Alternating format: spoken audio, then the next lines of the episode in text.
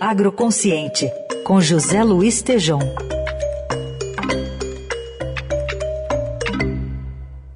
Oi, Tejom, bom dia.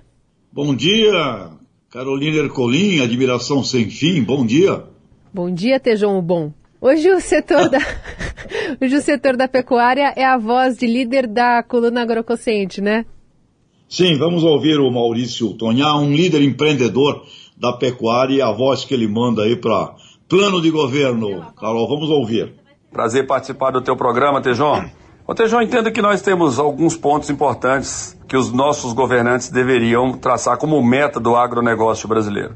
Imagino que temos condição de alimentar 2 bilhões de habitantes. E vou aqui tentar colocar alguns pontos que imagino serem os mais importantes. Política agrícola, de médio e longo prazo, modernização dos órgãos de controle e também daqueles que criam dificuldades em todos os seus aspectos, a infraestrutura necessária, tanto rodoviária, portuária, ferroviária, a irrigação como ponto também importantíssimo e vem, por último, a armazenagem. Nos tornaríamos o país mais importante do mundo, nos tornaríamos a grande potência e o mundo todo passaria a respeitar o Brasil como um país da solução, um país da paz, um país do alimento e um país do futuro.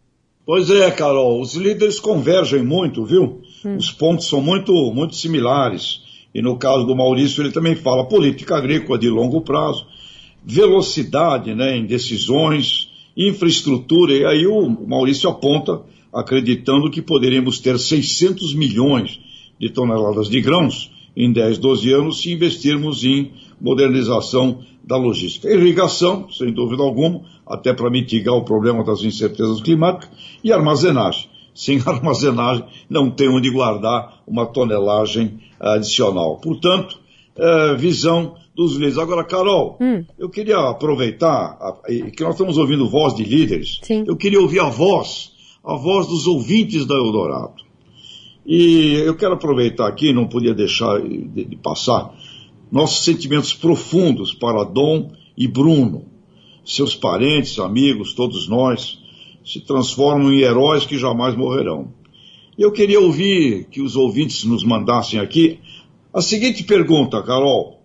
É, na associação dos atuais presidenciáveis com o agronegócio, que imagem aportam?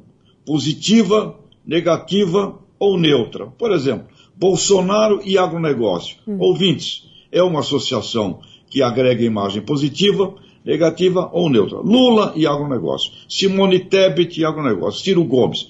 Qual é a sua opinião? Gostaria que os nossos ouvintes nos mandassem qual presidenciável melhora a imagem do agro e qual piora. O que você acha, ouvinte maravilhoso da nossa Eldorado? Carol, o que, que você acha? Olha, acho que vai ter uma divisão aí, né?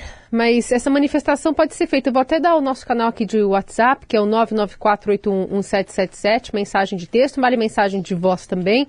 Ou se preferir, ali na transmissão do Facebook da, da nossa live aqui direto do estúdio, porque a gente está vendo uma articulação grande por parte dos dois lados, né, de interlocução, tanto é, o presidente Bolsonaro se reunindo com alguns é, alguns é, ruralistas, até falando em arrecadação, o próprio ex-presidente Lula também colocando Geraldo Alckmin, né, o seu vice, na chapa para conversar com o setor.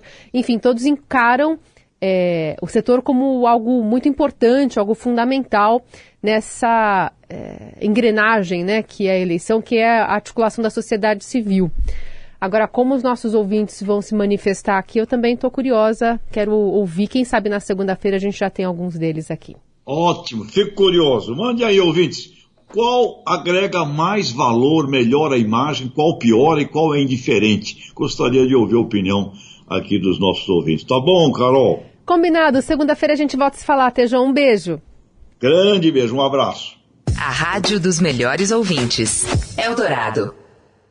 Na política. Um grande movimento contra o uso de pele animal em roupas está tomando conta da Europa e dos Estados Unidos.